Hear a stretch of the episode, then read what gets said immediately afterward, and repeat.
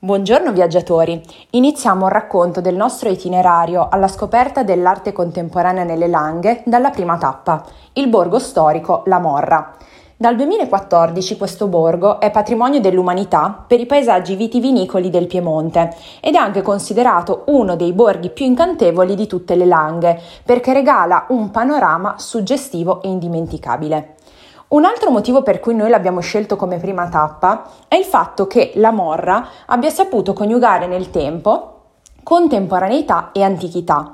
Qui infatti avete la possibilità di ammirare una delle opere d'arte contemporanea più interessanti, che è la Cappella del Barolo realizzata da David Tremlett e Solle Witt alcuni anni fa.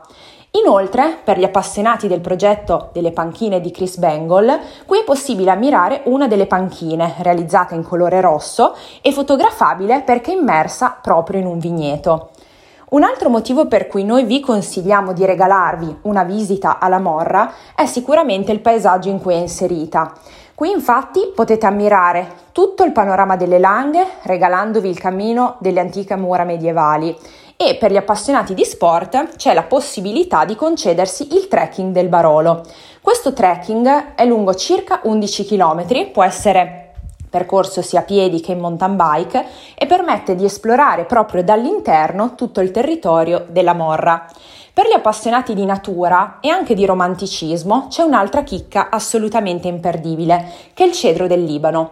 Questo splendido esemplare di albero è inserito all'interno di un vigneto e ha una tradizione molto particolare che vi racconteremo nel prossimo podcast.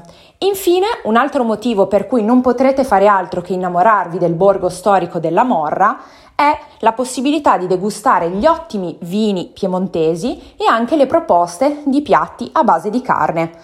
Tra i ristoranti sicuramente più interessanti di La Morra ci sono l'osteria More e Macine, ideale per assaggiare un ottimo risotto ai funghi porcini, e il ristorante Uve, in una location molto romantica, perfetta per una cena speciale a base di prodotti tipici piemontesi.